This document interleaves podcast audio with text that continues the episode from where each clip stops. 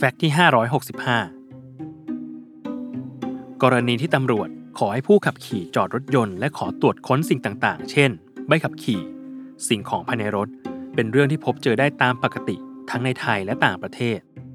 แต่ถ้าลองสังเกตจะมีพฤติกรรมหนึ่งที่ตำรวจในต่างประเทศจะต้องปฏิบัติ ก่อนเดินไปเรียกให้คนขับเปิดกระจกรถ นั่นคือการแตะไปที่บริเวณท้ายรถหรือไฟท้าย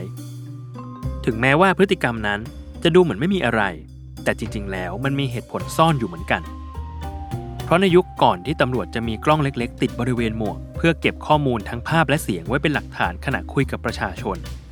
การแตะไปที่ท้ายรถ หรือไฟท้ายรถ